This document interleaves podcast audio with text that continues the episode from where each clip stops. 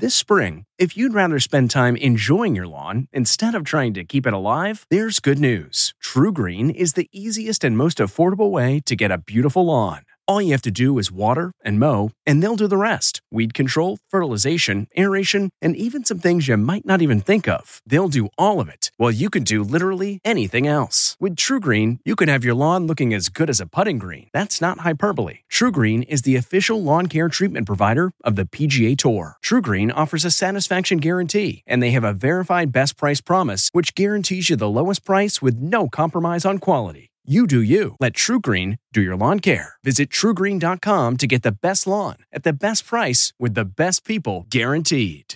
Okay, it's time to commit. 2024 is the year for prioritizing yourself. Begin your new smile journey with Byte, and you could start seeing results in just two to three weeks.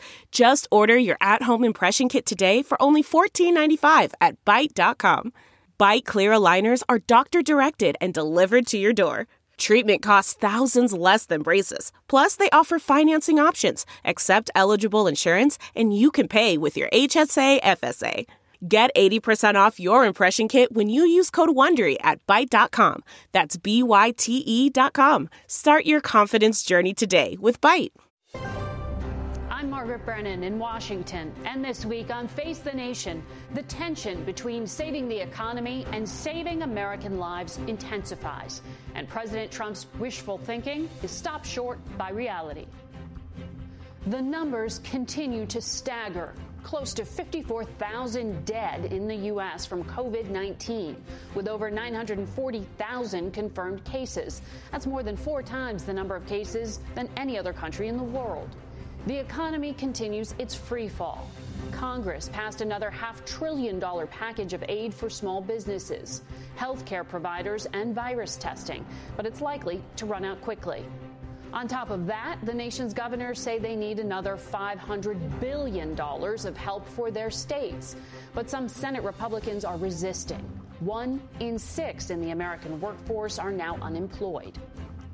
Plus, President Trump's speculation backfired badly this week as administration efforts to soften warnings about a second wave of coronavirus in the fall were shot down by their own medical advisors. I think by Memorial Day weekend, we will largely have uh, this uh, coronavirus epidemic behind us. It's also possible it doesn't come back at all. There will be coronavirus in the fall.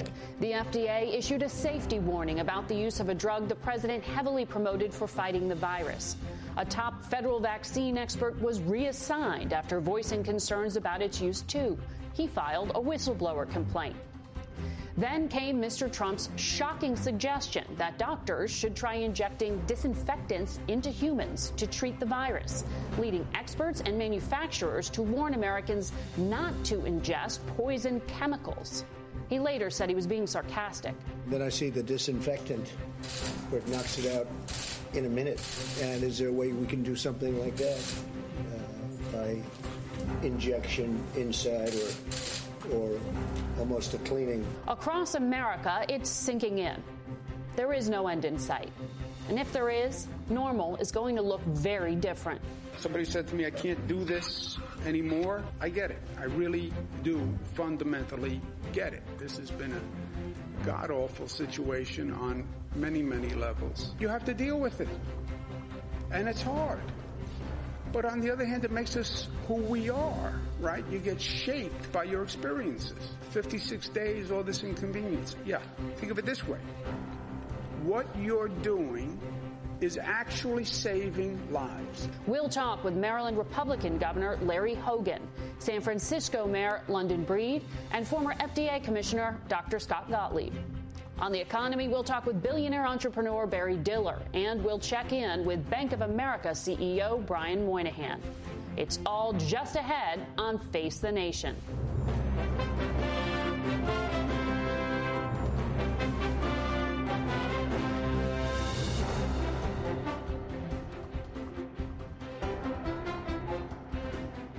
Welcome to Face the Nation.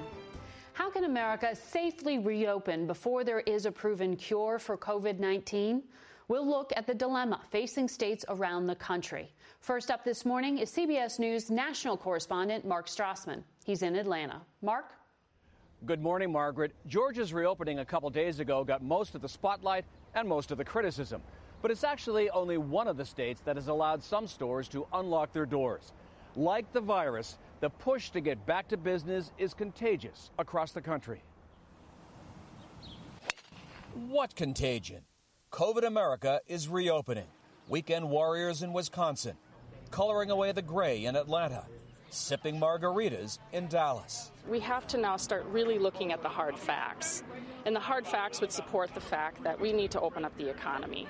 One hard fact the American economy's COVID fever runs dangerously high. Nearly 27 million people filed unemployment claims in five weeks, with more grim numbers out this Thursday. Square that against another hard fact. Some epidemiological models predict by late May the COVID death total to date could double 100,000 Americans. And no one wants people dying for a spring break. We're finally released with everybody out. Will they become careless? And so uh, when you're careless, that's when bad things start happening again. Every governor will decide when and how much to ease restrictions. In five states, some businesses already have partially reopened on site to customers. Over the next 10 days, at least five more will phase in reopenings, with a warning about risks. Social distancing works, and it absolutely must continue if we're going to reopen our economy safely. Discipline is key to stopping talk of a second Great Depression. It's the confidence calculation. Do customers think it's safe? Do you? We've got a cleaning log on the door to make sure people make sure people know that we're cleaning door handles, we're cleaning surfaces. But White House guidelines expect more. To reopen safely, states must first show a two-week downward trend of new documented cases. By our read of the data, no state can do that. Georgia's movie theaters are allowed to reopen tomorrow. But like many business people here, the owner of this one thinks it's too soon. He told us he's taking his guidance from health experts not politicians. Margaret? Mark Strassmann, thank you. There was a startling warning from the World Health Organization Saturday. There is not enough evidence that a person who has recovered from the coronavirus is immune from a second infection. Several countries in the rest of the world are also wrestling with how and when to reopen. We turn now to CBS News senior foreign correspondent Elizabeth Palmer in London. Margaret, the WHO has told governments not to issue so called immunity passports to people who've recovered because nobody knows yet how long they'll be protected from COVID. As life starts to return to normal, like in Spain, where children under 14 were allowed out for the first time in six weeks, the danger is that immunity passports would give people false confidence when it might turn out they could catch COVID again. But the pressure to ease up is huge in countries past the peak, like Australia. So this week, Sydney's beaches reopened, supposedly only for exercise. Have to close the beach. And then closed again when people just reverted to pre COVID fun in the sun. Social distancing will be part of the new normal. And so might gadgets like the thermal helmet cameras police in Dubai are using to detect high temperatures. And of course, there are masks, though South Africa's President Cyril Ramaphosa had a little trouble putting his on. But in fact, his government has been hugely successful containing the virus thanks to a strict lockdown and a big network of public health nurses. Some countries, though, are at the other end of the deadly COVID curve, notably Ecuador. Bodies lay abandoned in the streets of the largest city, Guayaquil, and cemeteries are full. From Oxford University, there was hopeful news on a COVID vaccine. Human trials began on Thursday, and the researchers say if all goes well, they're aiming to have a million doses ready this fall. Meanwhile, the holiest site in the Islamic world, the Kaaba at Mecca, would normally be packed full. Instead, just a scattering of employees were allowed in as millions of Muslims around the world began Ramadan isolated and under lockdown. Here in the UK, we're hoping that tomorrow we may get some information about how we get beyond our lockdown when Prime Minister Boris Johnson returns to work three weeks after he was admitted to hospital with coronavirus. Margaret? Liz Palmer, thank you. We go now to Annapolis and Maryland Republican Governor Larry Hogan. Maryland had their highest number of deaths in a single day just yesterday. I'm sorry to hear that, Governor. Good morning to you.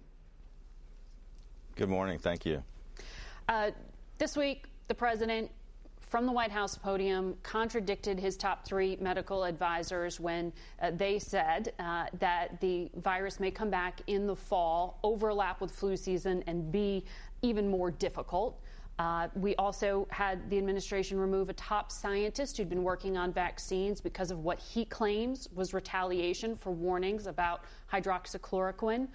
And then the president suggested potentially ingesting disinfectants, uh, an idea to try to kill the virus.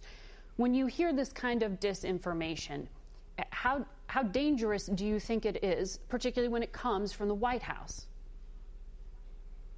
Well, I think it's uh, always critically important uh, to uh, for a leader to put out the facts and to be as open and honest and transparent as possible. And that's what I've tried to do as the governor of my state, uh, particularly in the middle of this crisis.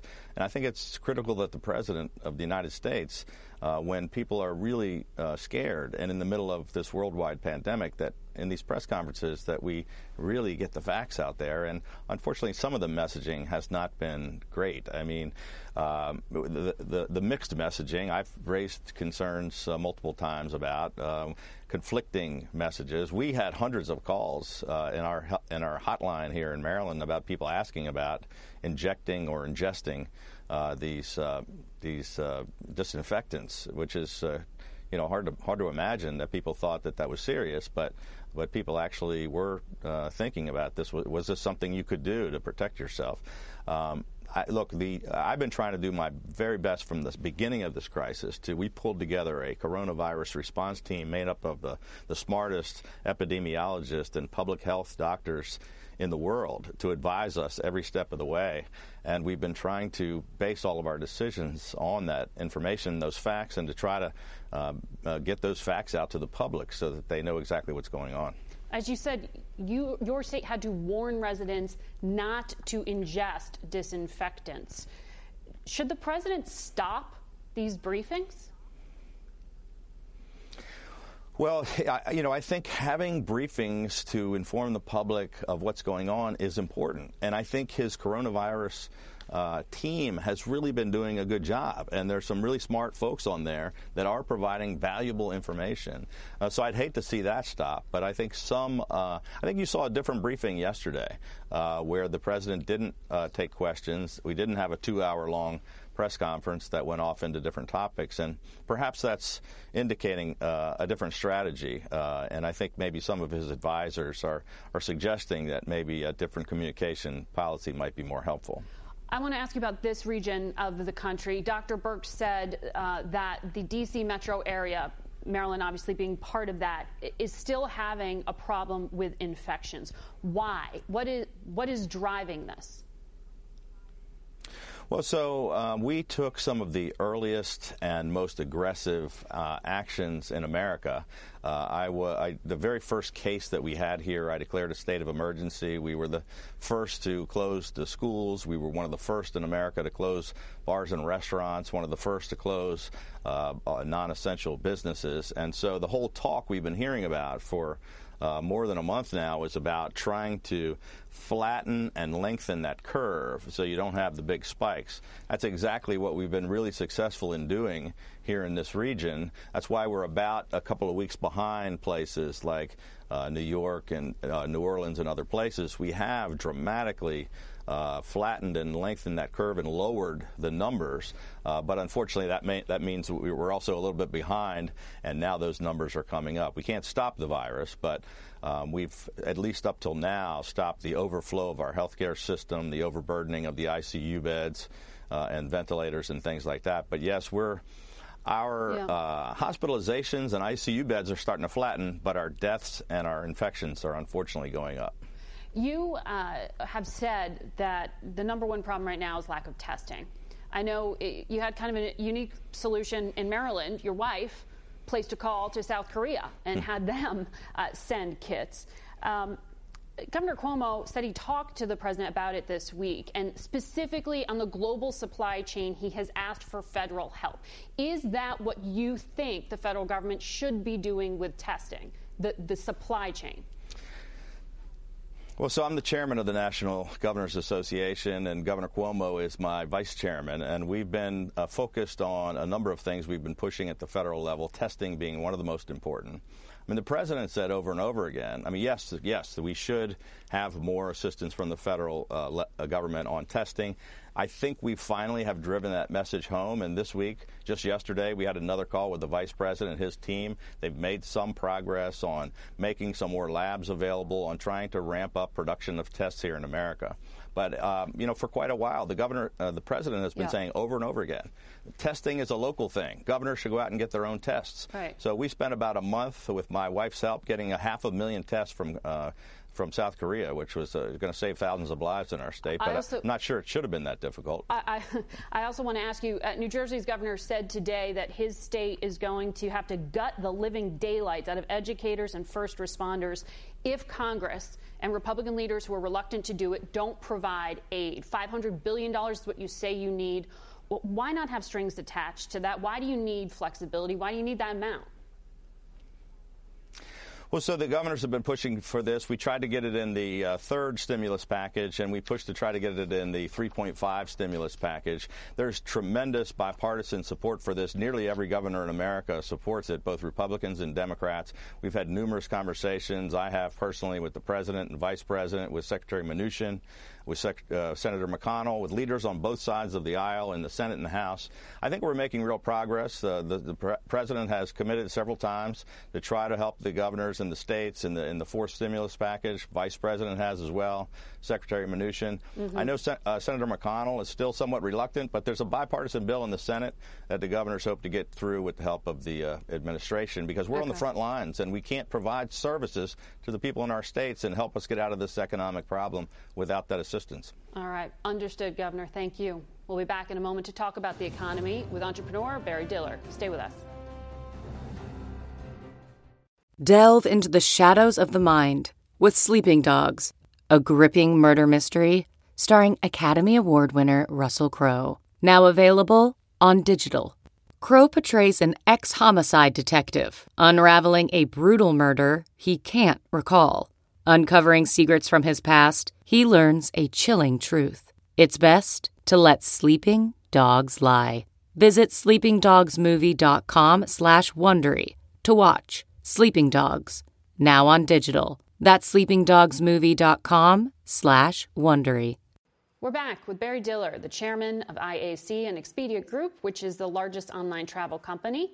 And he invests in a number of well known online firms that you know of Match.com, Tinder, a lot of names that are familiar to consumers. But I want to ask you, Mr. Diller, um, about your view of the overall economy. You know, the White House says the jobless rate is likely close to 16 percent. But then they say at the same time, the economy is about to bounce back as soon as this summer. What's the reality you see?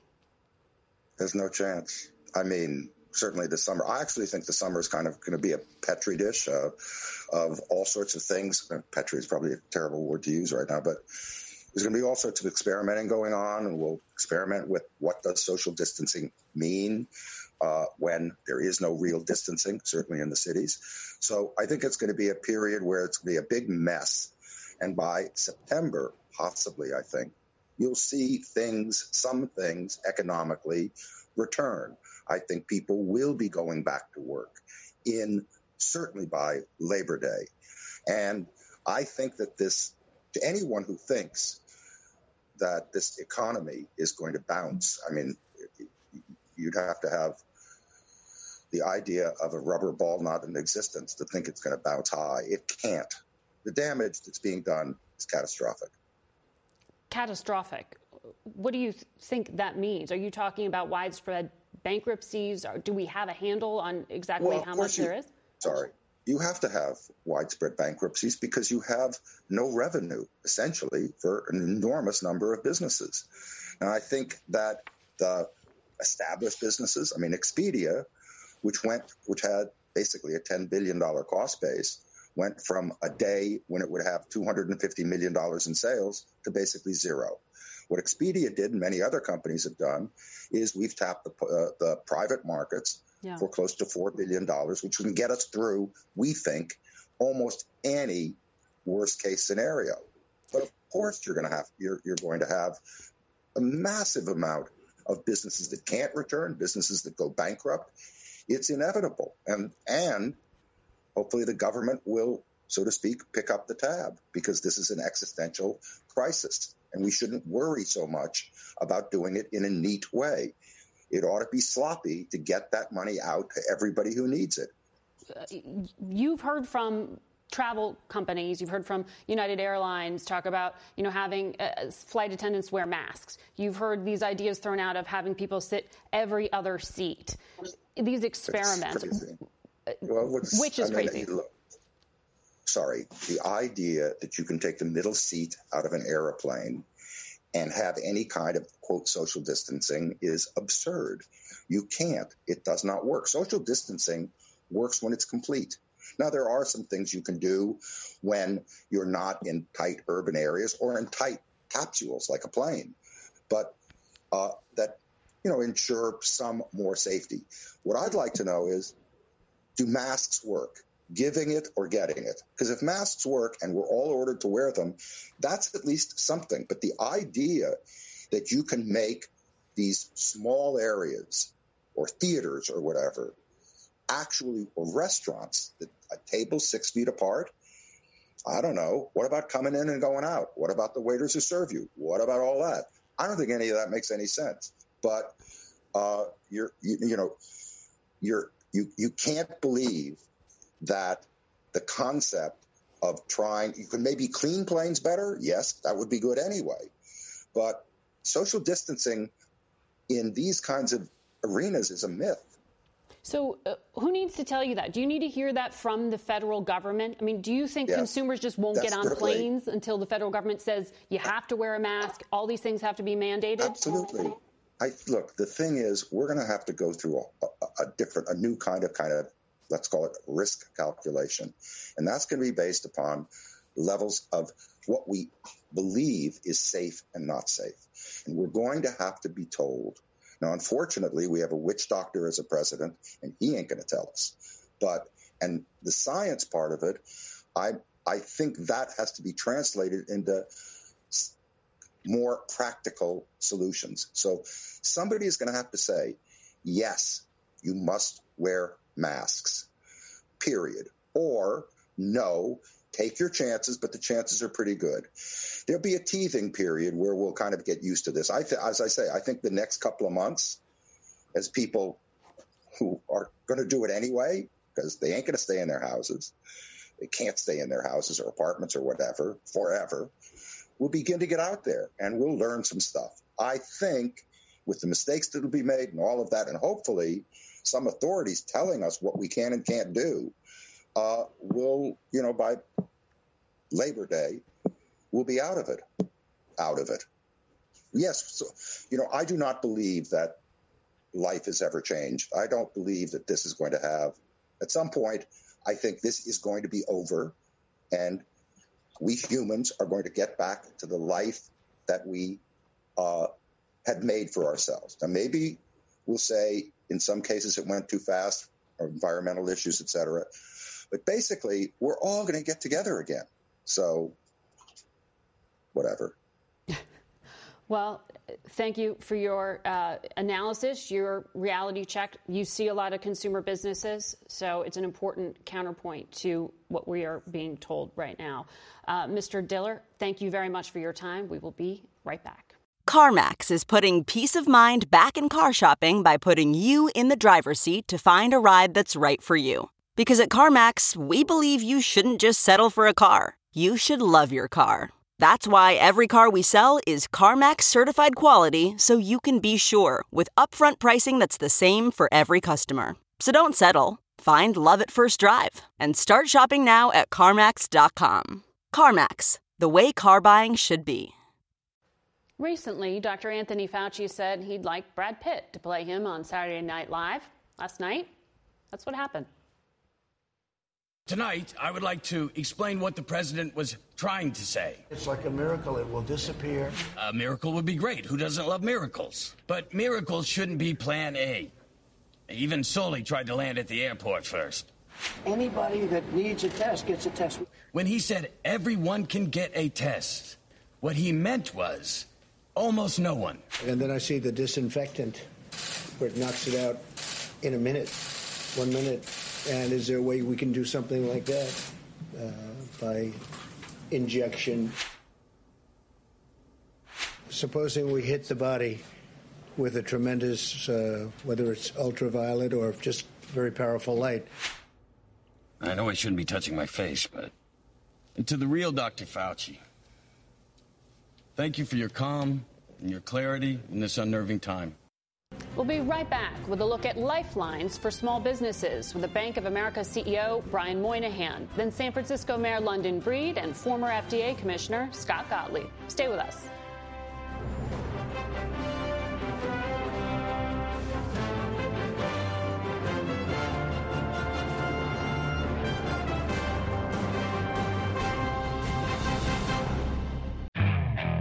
Okay, picture this. It's Friday afternoon when a thought hits you. I can spend another weekend doing the same old whatever, or I can hop into my all new Hyundai Santa Fe and hit the road. With available HTRAC, all wheel drive, and three row seating, my whole family can head deep into the wild. Conquer the weekend in the all new Hyundai Santa Fe. Visit HyundaiUSA.com or call 562 for more details. Hyundai, there's joy in every journey. Back to Face the Nation. We now go to the head of America's second largest bank, Bank of America CEO Brian Moynihan. Good to have you with us again.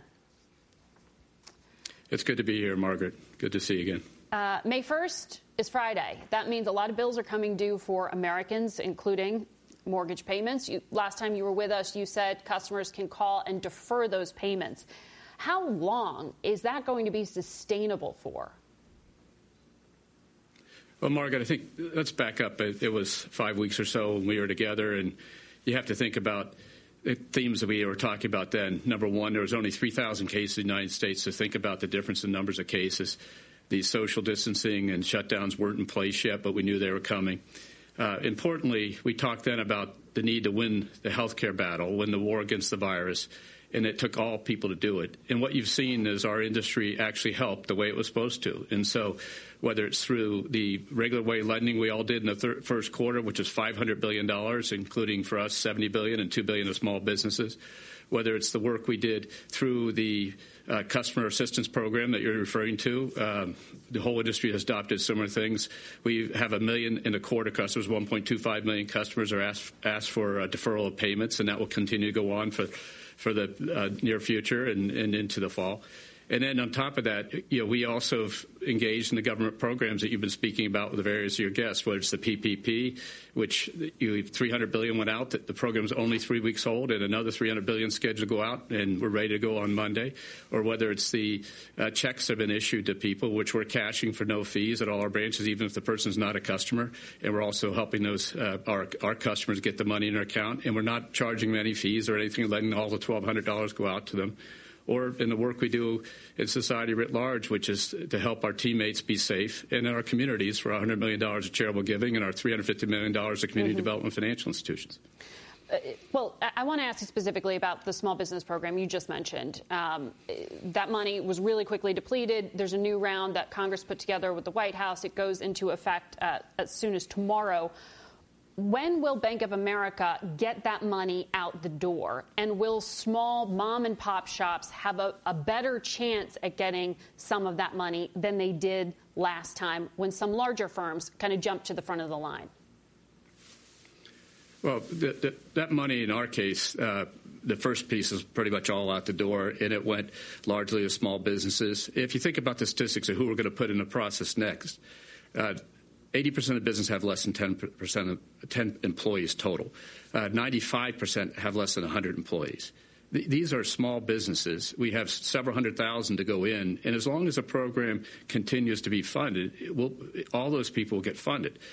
The difference between this program and unemployment is if you qualify for this program, it's like getting your unemployment authorization and then have to win a foot race to the office. We need to take away the, the first come, first serve aspects of this and make sure it's fully funded because at the end of the day, it's going to where people want it. Small businesses, 25% in our case of businesses in low and moderate income neighborhoods, businesses with small numbers of employees, and we just have to finish the funding and finish the work. And we have thousands of teammates have been working for the last three weeks to help with our hundreds of thousands of applications. Is that money already tapped out? Well, the first batch is, right. and then some the new, of it will be recycled. Weeks, this, the first batch is, is because of the demand. Right. Is the money that's been allocated this time? Has, do you already have more applications th- th- than expected? Well, we don't. I mean, our, our portion is is roughly around $50 billion applications, and we'll push those through. Not all those get funded because some of them withdraw and things like that. But I think there's great debate about how much this will ultimately take. But this is another healthy piece that we'll put to work. And I think it's clear that between Congress and the administration and American people, we need to get all these funded and not make this a foot race. Just get the work done and get everybody through. And the work has to be done in a way that is supports American taxpayers who ultimately pay for this, and also gets the small business the money and, and gets the and has them pay their employees, which is a goal of the program. So uh, when we spoke five weeks ago, as we mentioned, um, it, it was a different environment. Since that time, your analysts at Bank of America have changed some of their own projections. Um, now the prediction is 16 to 20 million jobs could be cut in this country um, the recession is going to be deeper and much more prolonged than initially expected. So those job cuts, if we're at around 16, 15, 16% unemployment right now, which is what the White House says we're likely at, do you believe we are now at the peak of this? Well, I think there's two things to think about. First of all, the base uh, assumptions for that five weeks ago changed uh, pretty dramatically. There was sort of a low growth U.S. Now it's a negative 6% in our case, our, our experts' uh, estimates, and plus 6% in 21. But the the key is to understand the quarterly flow of that. So it's a deep, reset, a deep recessionary environment in the second quarter, a less deep in the third quarter, and then growth in the fourth quarter. So it's minus 30, minus 9, plus 30 on an annualized basis, and then grows next year double digits and works its way down to single digits. So in effect, that's one thing to think about is this is a deep recession and back out. And there's great debate about how that works, but our estimates, our experts think it's late next year when the economy gets back to the same size it was prior to this.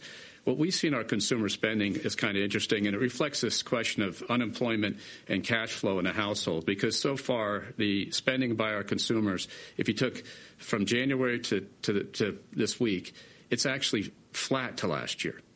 But obviously, that's a tale of two uh, pieces of time. First, it was plus 10, and then it went down about 25%, and it's leveled off there. So the month of April is down about 20, 25%, but it's leveled off. And it's starting now to grow in certain areas, especially as you see it kind of hit bottom. So one of your earlier guests is in the entertainment business.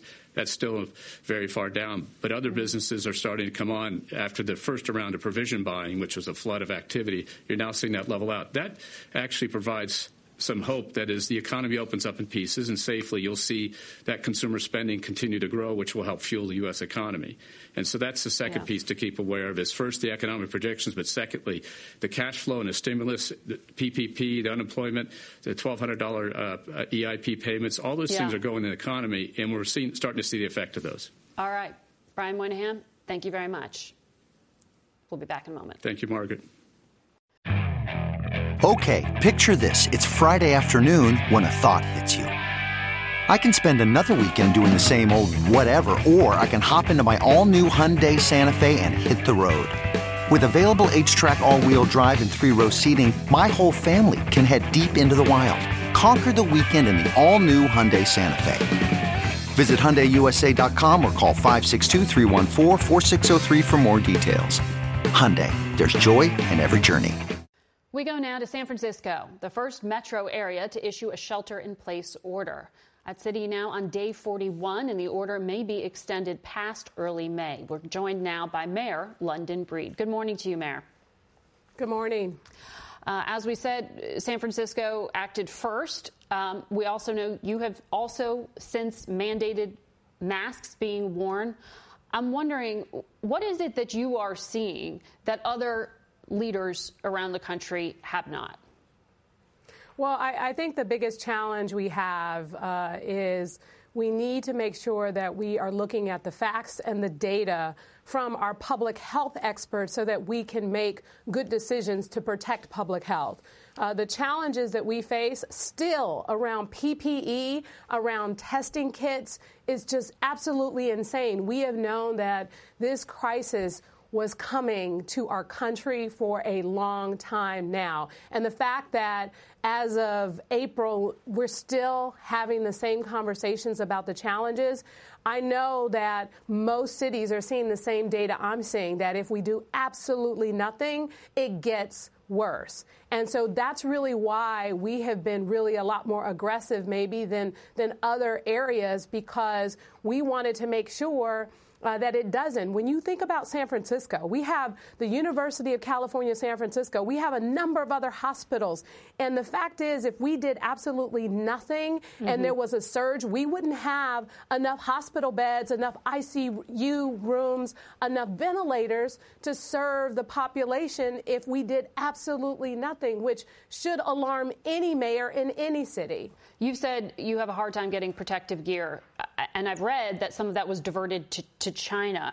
Who's seizing this? Why, why do you have a hard time getting it? Well, there was a shipment that was on its way that we uh, had purchased that was actually diverted from China to France. Um, we FEMA has the ability to confiscate some of the PPE at the border, which has occurred.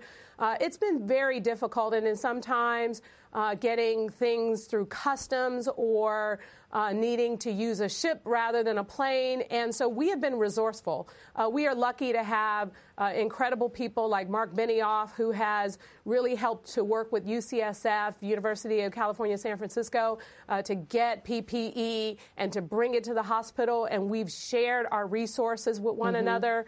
Uh, but the fact is, this should be a federal coordinated effort. We should not still yeah. be having these conversations, which is a big reason why we have to put these shelter in place orders because we don't have the resources that we need to keep people safe, especially around testing. You know, one of the things we learned this week uh, was that the CDC had confirmed that the first death from COVID 19 was actually far earlier and in a different place than had been previously reported. It was actually in the Bay Area, uh, February 6th, uh, where a woman passed away. What does that tell you? What do you know about how long this virus was actually circulating in your area? Well, um, it gives us an indication. I know that the governor has asked uh, to do more testing of people who passed away uh, during earlier periods before we had cases in order to determine whether or not they were COVID positive. In fact, one of our first cases of someone who passed away, who we declared as someone who passed away from COVID, actually passed away from a heart attack and once we found out that their mom, who was in the same household, was diagnosed with COVID 19, we went back and tested this individual and discovered that they had it as well. So I think that it had been in the community for some time, but again, the lack of testing and resources available made it difficult to really uh, get the facts around who was actually who had actually contracted COVID-19 uh, before we started to announce the numbers. There is a lot of travel from Asia into uh, your region of the country. How much did the president's ban on travel from China benefit, and uh, how much did it hurt that there wasn't a simultaneous one with Europe? That you had to wait for that. Well, I'm not necessarily certain um, if that had an impact um, because I will say that we were already focused on trying to prepare for what we expected would happen in San Francisco. Um, we have been monitoring this situation since December of last year.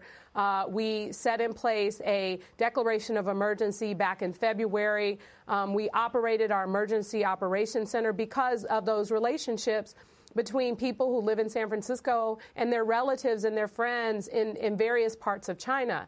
And we had experienced, sadly, a lot of xenophobia against our Chinese community uh, early on. I mean, basically, Chinatown was a ghost town uh, in the month of January. And so we had been keeping an eye on this and mm-hmm. making adjustments in order to prepare our city for what we knew was actually coming here. And, and okay. I'm not certain really what the, yes, so. Okay. Uh, thank you very much, Mayor, for joining us this morning and telling your story. Thank you. Uh, joining us now from Westport, Connecticut is former FDA Commissioner Dr. Scott Gottlieb. Good morning to you. Good morning. Uh, what do you make of what the mayor uh, described with this very early uh, case of COVID 19, February the 6th? What does that shift of the timeline indicate to you? Not much that we don't already know. We know there were imported cases on the West Coast um, early in, um, in, sort of mid-January to late January. We know that from the work that's been done out of the hutch in uh, Seattle from Trevor Bedford. So it's not surprising that there also were imported cases into parts of California. There was a lot of travel from China into that region, and the cases that got into the West Coast were probably cases from China that got in before the travel restrictions were put into place. And so it shows that they had earlier clusters, but it, it's not inconsistent with what we already assumed. The seeding on the East Coast seems to have been from Europe, mostly from Italy. The seeding on the West Coast seems to have been from China. Are those different strains of the same virus? There, do, there are different strains, and there appear to be two predominant strains here in the U.S. They're both um, on both the East Coast and the West Coast. Now, one strain predominates on the West Coast, one strain predominates on the East Coast. There's no reason at this time to believe that the different strains have different infectivity, different virulence, that one's more dangerous than the other. But that's something that's being looked at right now by people who are sequencing these strains and trying to correlate the sequences of the strains, the genetic profile of these strains, with outcomes to see if people that have one kind of strain are having worse worse outcomes are getting infected at higher rates. Uh, parts of the country are opening up. Georgia, you know, getting a lot of attention for how much they've opened up and so quickly. What does that do to the rest of the country? Does it up the risk of infection? It does up the risk of infection. Georgia's certainly not out of the woods. They're only testing about 1% of their total population. They have 23,000 cases. They may have plateaued in their epidemic, maybe, but they're still accruing a lot of new cases, and they certainly aren't coming down in terms of the number of new cases each day. The slope up in terms of cases that got us to the point of this epidemic was a rapid slope. It was a rapid progression up that up that epidemic curve.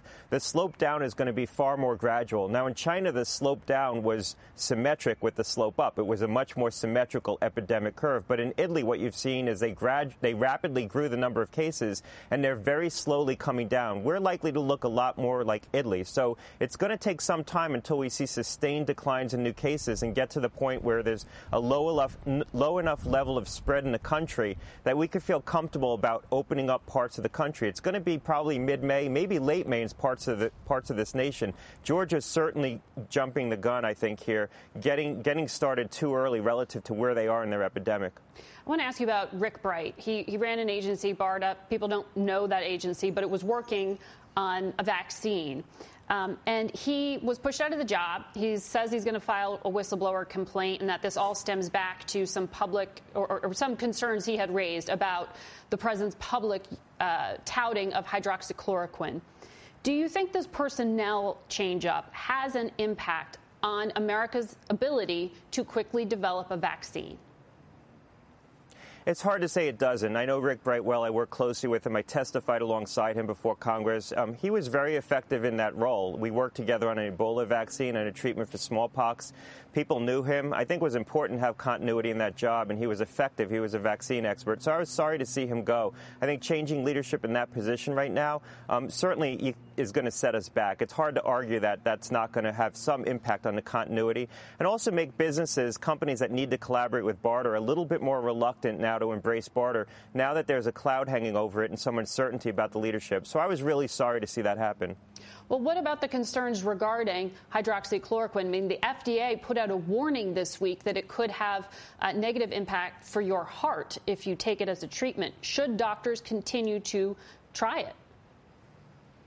I don't think doctors should be using it outside of protocols at this point, given the fact that we've had now accruing evidence demonstrating really no benefit and some indication that it could be causing harm. It, I think it's still reasonable to conduct clinical studies with it to see if it could be effective as a treatment. But we've done a lot of clinical studies to date, and nothing really, we haven't turned over a card that's really shown that the drug's effective. This was being used very widely in New York City and other cities as well. It was being used very widely in Italy also, off label as a treatment initially in the setting of this outbreak here in the United States. I think a lot of doctors that I talk to in New York City are starting to pull back from using it right now, given the fact that they really haven't seen an indication that's having a robust treatment effect. You're a doctor, you're a scientist. Um, What was your reaction when you heard the president say he wants to explore using disinfectant on the lungs, quote, almost a cleaning of them? What did you think? Well, look, look this is a this is a, a, constant concern that people do try disinfectants um, as agents. Uh, there is a perception out there sometimes among some people that they could be effective. There's no effective use of a disinfectant internally, and people need to be. We should be very clear about that. Nobody should be using a disinfectant um, as an ingested agent, injecting it, eating it in any fashion. These are deadly agents. Um, we see thousands of calls to poison control each year around people who consume disinfectants. So we need to be very clear about this. That nobody should be consuming a disinfectant, and they don't work for the treatment of anything, let alone coronavirus. So that's a fairly clear do not do this. Thank you. Um, Dr. That's right. Dr. Gottlieb. We will be right back. The Angie's list you know and trust is now Angie, and we're so much more than just a list. We still connect you with top local pros and show you ratings and reviews, but now we also let you compare upfront prices on hundreds of projects and book a service instantly.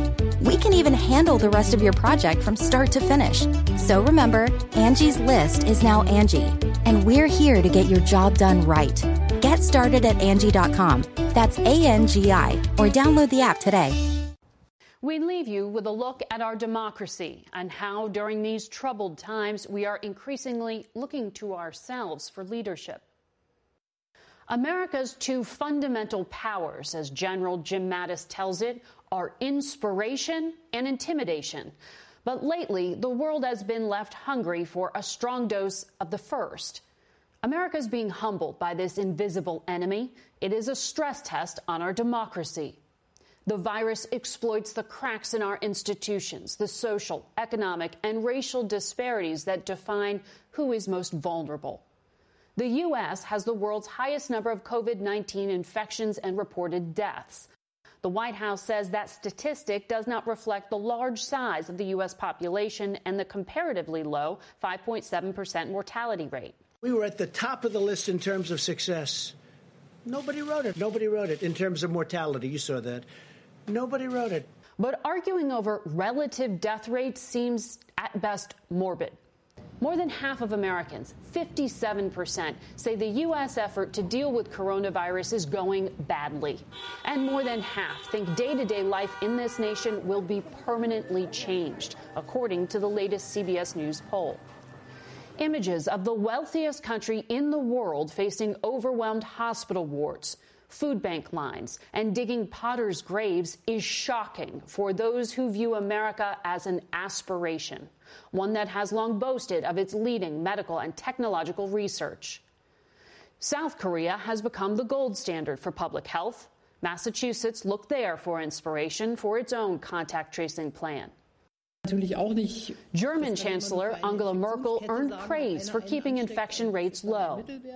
Perhaps her background as a scientist is what makes her so precise, a contrast to President Trump, who continues to push treatments that his own medical advisors reject. I said, supposing you brought the light inside the body, you can, which you can do either through the skin or uh, in some other way. And then I see the disinfectant where it knocks it out in a minute, one minute. And is there a way we can do something like that uh, by injection inside or or almost a cleaning? Deborah, have you ever heard of that? Uh, the uh, heat and the light relative to certain viruses, yes, but relative to this virus? Not as a treatment. I mean, certainly fever yeah. is a good thing when you have a fever. It helps your body respond. But not as I've not seen heat or I, I think it's a great thing to look at. I mean, you know. The call for global leadership has so far gone unanswered at the UN, and the U.S. froze funding to the World Health Organization. The leadership America needs may come from the ground up. From people like these Pennsylvania workers who labored for 28 straight days, even sleeping in the factory, in order to produce protective gear from these Georgia business owners who are defying the governor's calls to reopen. You can't bring people back to life, but you can start a business again. Ultimately, it will be up to the American people to decide when they feel safe enough to emerge. and to make the unthinkable calculation of what an acceptable death rate is. This crisis has helped us learn who really is essential in America the grocers, caregivers, delivery men, janitors, electric grid operators, and of course, the heroic frontline healthcare workers. Their collective bravery is a reminder that the survival of this democracy may ultimately rest with we the people. That's it for us today. Thank you for watching. Until next week, for Face the Nation, I'm Margaret Brennan. Today's guests were Maryland Governor Larry Hogan, Chairman and Senior Executive of IAC and Expedia Group Barry Diller, San Francisco Mayor London Breed, former FDA Commissioner Dr. Scott Gottlieb, and Bank of America CEO Brian Moynihan. The executive producer of Face the Nation is Mary Hager. This broadcast was directed by Allison Hawley. Face the Nation originates from CBS News in Washington. For more Face the Nation, we're online at facethenation.com and you can follow Face the Nation and CBS Radio News on Twitter and Instagram. Face the Nation is also rebroadcast on our digital network, CBSN, at 11 a.m., 3 p.m., and 6 p.m. Eastern every Sunday. If you like Face the Nation with Margaret Brennan, you can listen early and ad-free right now by joining Wondery Plus in the Wondery app or on Apple Podcasts. Prime members can listen ad-free on Amazon Music. Before you go, tell us about yourself by filling out a short survey at wondery.com/survey. You know how to book flights and hotels. All you're missing is a tool to plan the travel experiences you'll have once you arrive. That's why you need Viator. Book guided tours, activities, excursions, and more in one place to make your trip truly unforgettable. Viator has over 300,000 travel experiences to choose from. Everything from simple tours to extreme adventures and all the niche, interesting stuff in between. So you can plan something that everyone you're traveling with will enjoy. Real traveler reviews give the inside scoop from people who've already been on the experiences you're considering. So you can plan with confidence. Free cancellation helps you plan for the unexpected. And 24 7 customer support means you can travel worry free. Download the Viator app now and use code Viator10 for 10% off your first booking in the app. Find travel experiences for you. Do more with Viator. Hi, this is Jill Schlesinger, CBS News business analyst, certified financial planner, and host of the Money Watch podcast. This is the show where your money is not scary. It is a show that's all about you.